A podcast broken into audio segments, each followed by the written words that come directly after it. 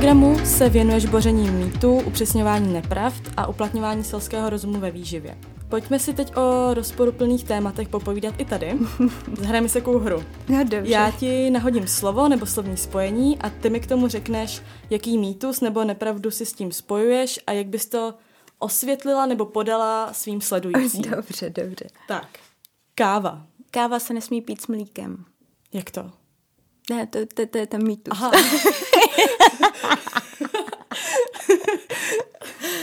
to, to se často traduje, že vlastně to lidem dělá obtíže, co se týče zažívání.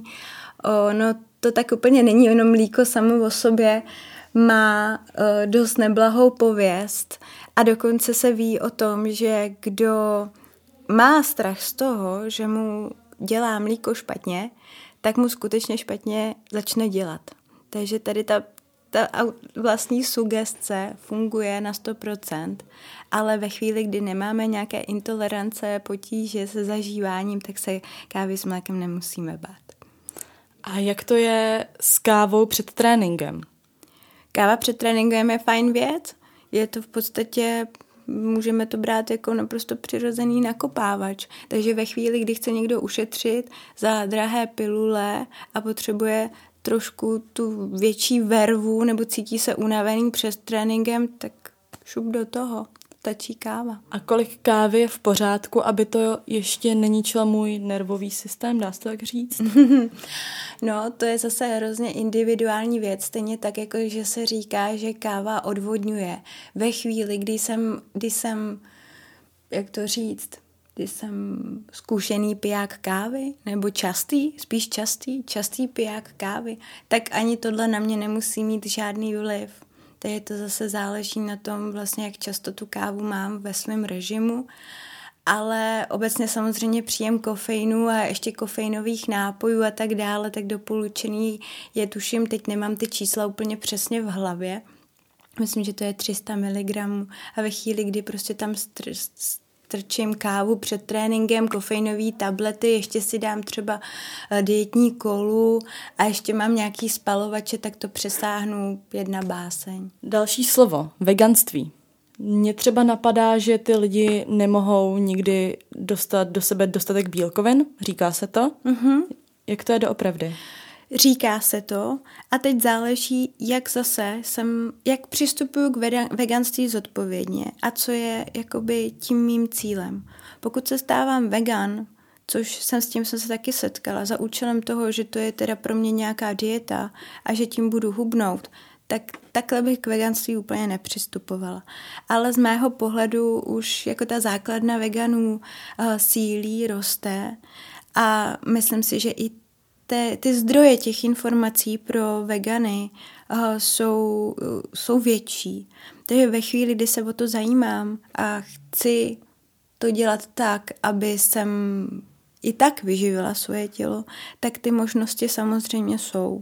Ale není veganství, když se do toho pustím a řeknu prostě nebudu jíst živočišné výrobky, a skončím u smažených šampionů, tak takhle jako nevnímám veganství, ale veganství vnímám jako celkový životní styl, přístup k životu, jsou v tom ještě jakoby další uh, nějaký vlastní hodnoty, názory, které ten člověk zastává, tak uh, potom ano, pokud mi to vyhovuje a chci takhle vést svůj život, tak já proti tomu nemám nic, jenom je potřeba se vzdělávat v, tom, v té oblasti. Ale to je úplně stejně jako v rámci konvenčního stravování. Já taky můžu skočit do toho, že budu jíst zdravě a prostě vyřadím úplně všechno, co se dá, protože mám dojem, že prostě je to špatně a taky tam můžou být nějaké složky stravy, které mi budou scházet. Takže asi to bych schrnula obecně o tom, že člověk by, když se do něčeho takového pouští, tak asi by se měl sám vzdělávat a zjišťovat si ty informace.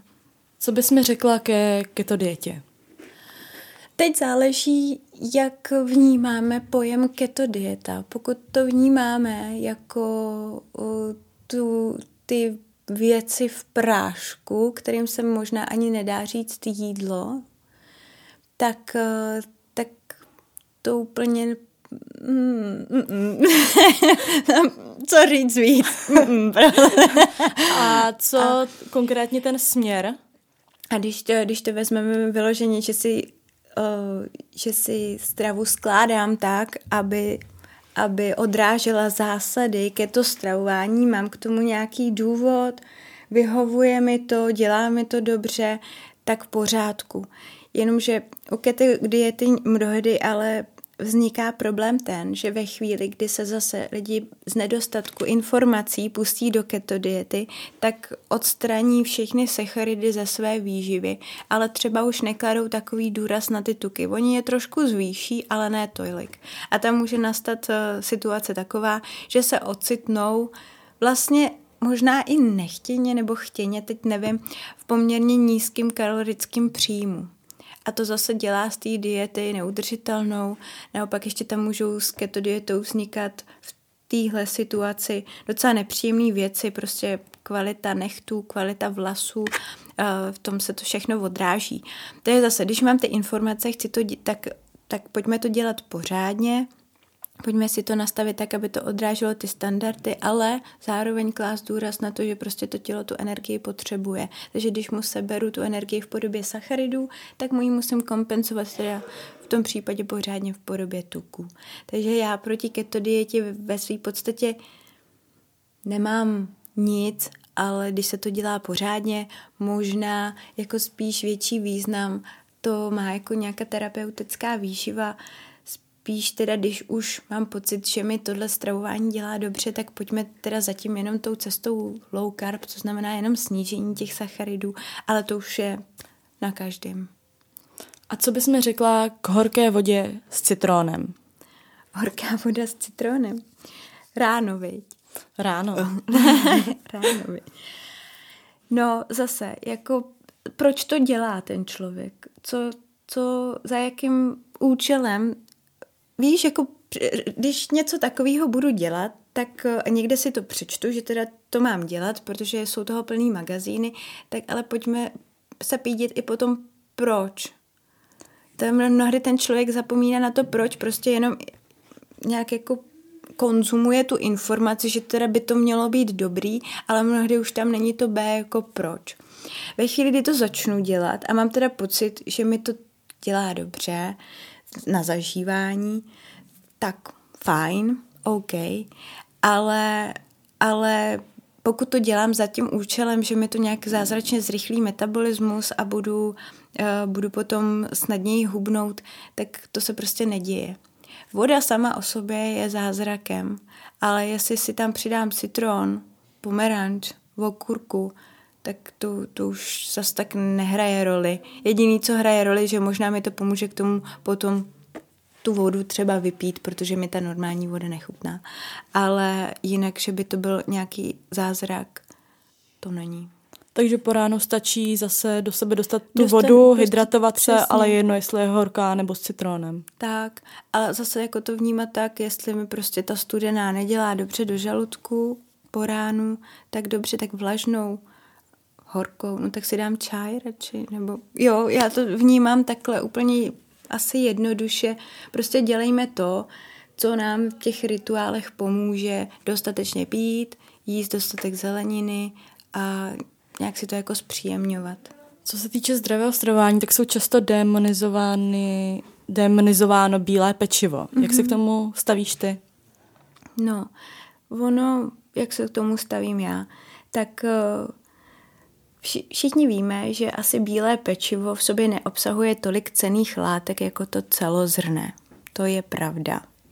Takže ano, z většiny by v našem jídelníčku mělo být celozrné pečivo a je to čistě přesně z tohohle důvodu, prostě obsahuje e, více cených látek.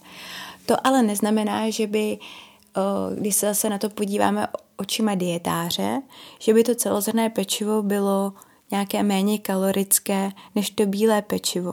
Kdyby si vzala bílou housku a vzala si celozrnou housku, tak ono si v podstatě, co se týče kalorické hodnoty, úplně vyrovnají.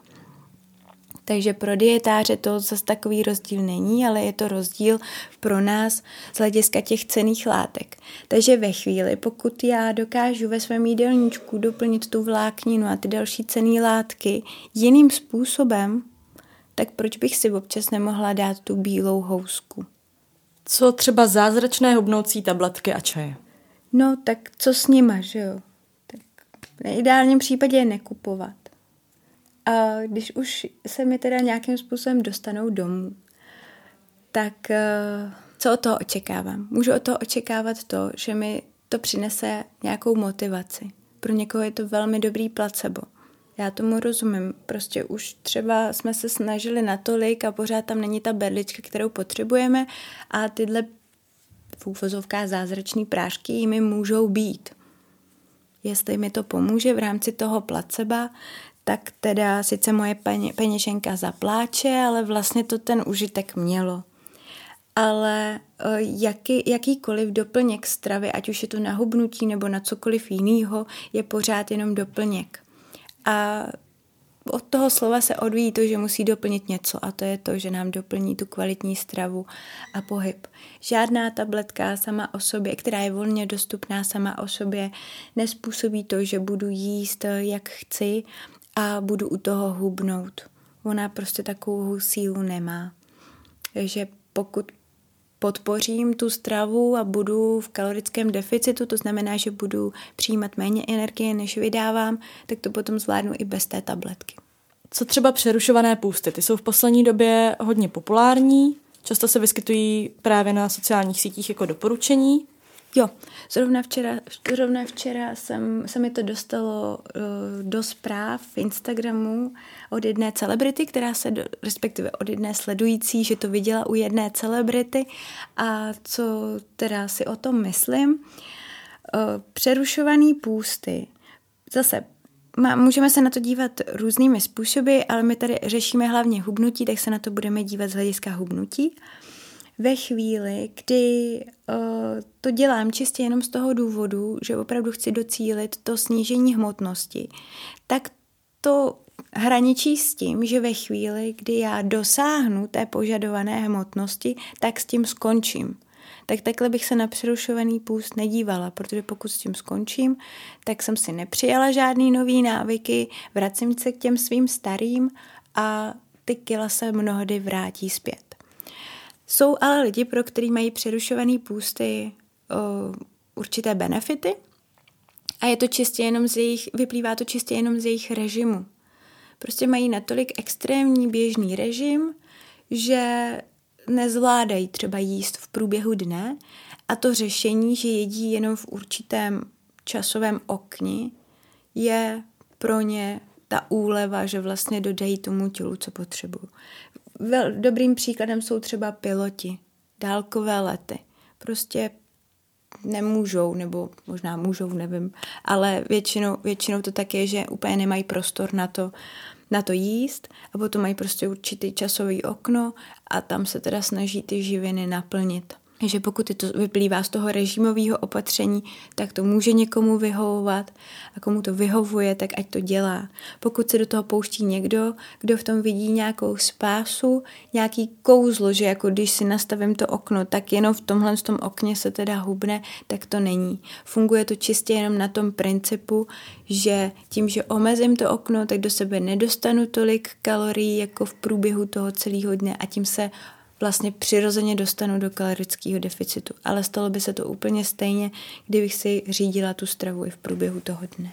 Jak se koukáš na slazené nápoje? Eh, koukám se na ně tak, že pokud zaujímají hlavní místo v našem pitném režimu, tak je to poměrně zbytečný, protože si zase ubírám, uh, ubírám o ten příjem v té hmotné stravě. Když to řeknu úplně jednoduše, já si raději sním svoje kalorie v dobrém jídle, než si je vypiju v nějakém pití.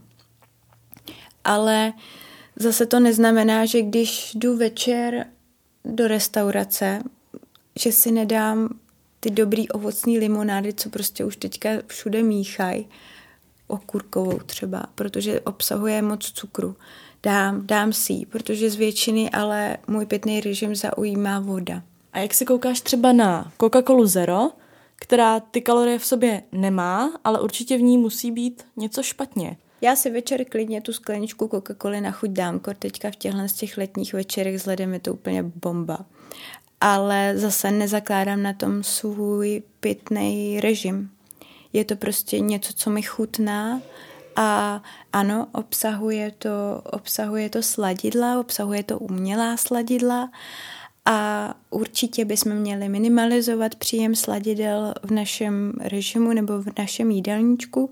Nicméně eh, máme studie, které nám potvrzují, že v rozumném množství sladidla pro nás nejsou nějakou velkou hrozbou. Jestli jsou, tak zatím se to projevilo čistě jenom na hlodavcích, což taky musíme brát s rezervou a ty hlodavci dostávali opravdu velké dávky, to jsou prostě, to bychom museli vypít hektolitry té koly, aby to na nás mělo stejný dopad, jako to mělo vlastně v rámci těch výzkumů na hlodavcech. Takže zase je to o množství. Dám si tu skleničku, ale nepiju toho dva litry denně. Jak se koukáš na časté poučení, že snídaně je základ dne? Můžu vynechat snídaně a pořád žít zdravě? Ráda snídáš? Já nerada snídám. Nerada snídám. Já nestíhám snídat, já si ráda pospím a potom rovnou běžím. Dobře, to znamená, že potom si dáš až v oběd a takhle ti to vyhovuje. Nějakou svačinku si většinou dám. Pozdní, brančík takový. No a takhle to prostě je. Podle toho to by to měl člověk hodnotit. Dokonce se to i v průběhu života mění. Já třeba jsem byla snídaňový typ, jako já jsem ulehala a vlastně jsem se těšila na to, že si udělám tu svoji ovesnou kaši nebo ty vajíčka a fakt jsem se na to těšila, že to byl ten prostor, na který jsem se mohla spolehnout to ráno, že má člověk ten prostor pro sebe. A v tuhle chvíli už mi na tom zas tak nezáleží. Jsou dny, kdy vlastně taky mám spíš takový v úvozovkách branča. Nemám hlad a snídám až třeba v jedenáct. A asi podle toho bych to hodnotila. Podle toho hladu podle svého režimu. Někomu nedělá snídaně dobře, prostě na to není nastavený. Tak prosím pěkně, ať nesnídá, ať se do toho nenutí. Ale ať vlastně dbá v těch ostatních jídlech na to, aby tomu tělu dal dostatek živin vlastně v průběhu toho dne. To je důležitý. To jestli snídá nebo nesnídá, to už to rozložení do těch jídel je až druhotná věc. A co takových uh, pět jídel denně? Většinou to slyším, že bych měla jíst každé tři hodiny, pět jídel denně, ale pro mě je to třeba příliš velké množství. Jo, pořád se s tím setkáváš, že pět jídel denně je to dogma? U, řekla bych, u fitness trenérů a u lidí v, jakoby v té výživě ještě, ještě ano. Ještě jo? Já jsem myslela, že tenhle mýtus už je trošku tak jako vyhlazený. A uh, je to stejný jako s tou snídaní. Prostě když dokážu to tělo vyživit, dát mu dostatek živin ve třech jídlech a takhle mi to vyhovuje, tak je to v pořádku. Když naopak jsem člověk, který prostě má rád ty svačinky a chce si chystat ty, uh, ty dobroty, ovocní a nevím co všechno i v průběhu toho dne, tak, tak je to taky v pořádku. Ale celý je to jenom o tom, já ten denní příjem většinou vysvětluju na kapesným. Ty máš na den prostě nějaký penízky a ty v podstatě musíš utratit. A to, jestli je utratíš na třech jídlech, anebo jestli je utratíš na pěti jídlech, to už jako nehraje takovou roli. Pořád je to stejně peněz a utratila si. A úplně stejně je to s tím tvým kalorickým příjmem. Prostě ty to utr- musíš utratit, aby si tomu tělu dala to, co potřebuje. A to, jestli to utratíš ve třech nebo v pěti jídlech, to už je až druhotná věc. Co by si řekla lidem, kteří jedí bezlepkově, ale přitom nemají intoleranci? Já bych se jich zeptala, proč to dělají, nebo proč se do toho pustili. Jestli je to z toho důvodu, že měli pocit, že jim něco nedělá dobře z toho, i to může být ten důvod, Fajn, tady je potom na místě třeba jít nějakou cestou eliminační diety, to znamená zkoušet věci, které mi dělají dobře, nedělají dobře, ale neznamená to, že musím třeba ve chvíli, kdy nemám teda potvrzené zdravotní komplikace, eh, vynechávat úplně všechno. A pokud to není ten důvod, že by mě třeba něco nedělalo dobře, je to čistě z toho důvodu, že si myslím, že lepek nějakým záhadným způsobem zase brání hubnutí, tak, eh, tak už naštěstí máme dostatek zdrojů i v rámci naší české scény výživový, kde se tomuhle tomu mýtu podstatně věnují a víme, že to tak skutečně není, že lepek je prostě ve chvíli, kdy my na tom máme, máme ty enzymy, tak my to můžeme normálně strávit. Ve fitness světě se často setkávám s pojmem sacharidové vlny. Přináší něco dobrého? Je to zase další přístup k tomu, jak zajistit kalorický deficit. V rámci sacharidových vln je to spíš až extrémní kalorický deficit. Myslím si, že to patří do rukou spíš už zkušených závodníků, ale myslím si, že co znám uh, lidi ze sféry fitness, kteří závodí, tak už i v téhle oblasti se trošku od toho ustupuje a je to dobře, protože je to opravdu extrémní přístup k tomu, jak uh, vlastně dosáhnout toho kalorického deficitu. Ale když bychom se bavili o tom schématu, že střídám uh, nízký a vysoký příjem a nulové dny a, a zase uh, nějaké doplňovací dny těch sacharidů, tak v tom není jako žádný kouzlo. Není v tom kouzlo. Jenom prostě jednou seš ve velkém kalorickém deficitu a potom to ten den kompenzuješ následující. A ty důvody jsou různý. Pro závodníky to je, aby doplnili glykogen, aby měli zase potom sílu, aby ten sval měl nějakou strukturu, tak z tohohle důvodu to dělají. Ale proč by to měl dělat běžný člověk? Nevidím důvod. Častou otázkou žen, když se chystají do posilovny, je, jestli mohou zvedat i váhy. Protože často si tam Dělají pouze kardio, cvičí s vlastní váhou a těch vah v posilovně se bojí. Mm-hmm. Co bys řekla na tohle? Naše tělo je zázračné v tom, že ono má velmi dobrou schopnost adaptace. Takže možná ze začátku to kardio stačí. Stačí na to, aby jsme měli výsledky. Ale co se týče estetiky, to tělo bude vypadat trošku jinak, když bude čistě na kardiu, než když půjde tou cestou silového tréninku. A silový trénink nutně nemusí do začátku znamenat to, že tam budeme rvát velký osy a těžké váhy. E, ten proces by měl být zase postupný. A tím, že se to tělo adaptuje, tak přirozeně, pokud chceme mít výsledky, tak se bude zvyšovat ten objem toho tréninku, počet opakování, váhu, kterou zvládáme. A oni ty sami ženy potom zhodnotí, že ono je to potom hodně motivuje. Když zvládnou víc, unesou víc, třepnou víc, tak to je potom strašně dobrý stimul pro to a přestanou se bát. Ono do začátku to možná je demotivující, když člověk začne cvičit silově, tak eh, naprosto bez okolků přiznám, že druhý den po dřepech prostě ty džíny na sobě člověk nena, nenarve a toho se leknou. Ale je to naprosto přirozený jev, jak se ten sval vlastně vypořádává s, tou stres, s tím stresem, s tou zátěží a ten sval vlastně tak tímhle způsobem i regeneruje a je to jenom dočasný stav. Takže tohle z toho se nezaleknout, je to přirozený, takhle naše tělo funguje a ono potom postupem času i to bude trošku odeznívat tenhle ten efekt.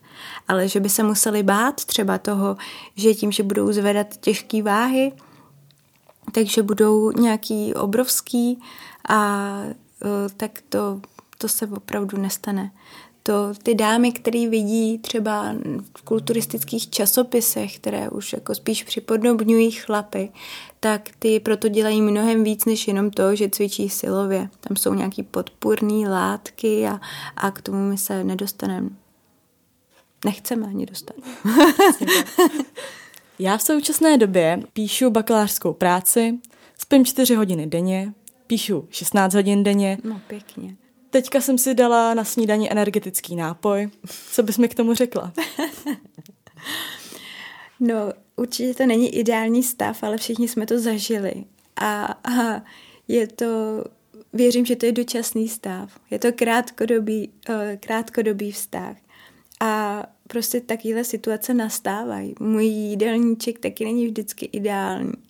Taky prostě přijde chvíle, kdy uh, pracovních a dalších povinností je víc a převýší nějaký teda ty rituály v rámci toho zdravého životního stylu. A plánuješ takhle fungovat na pořád. jako určitě vím, že to je velký stres a jednoduše se říká, já jsem taky, když jsem psala uh, bakalářku, tak to bylo dnem a nocí a v podstatě jsem žila na žvejkačkách a gumových bombónech. Takže je, to, je to hrozně těžký nějak takhle radit, ale jestli je ten prostor si vyvětrat, aspoň tu hlavu na chvíli si odpočinout, tak to určitě udělej, aby člověk prostě neskončil někde u chocholouška, ale, ale o, je to prostě, no, jako není to normální, je to dočasný stav.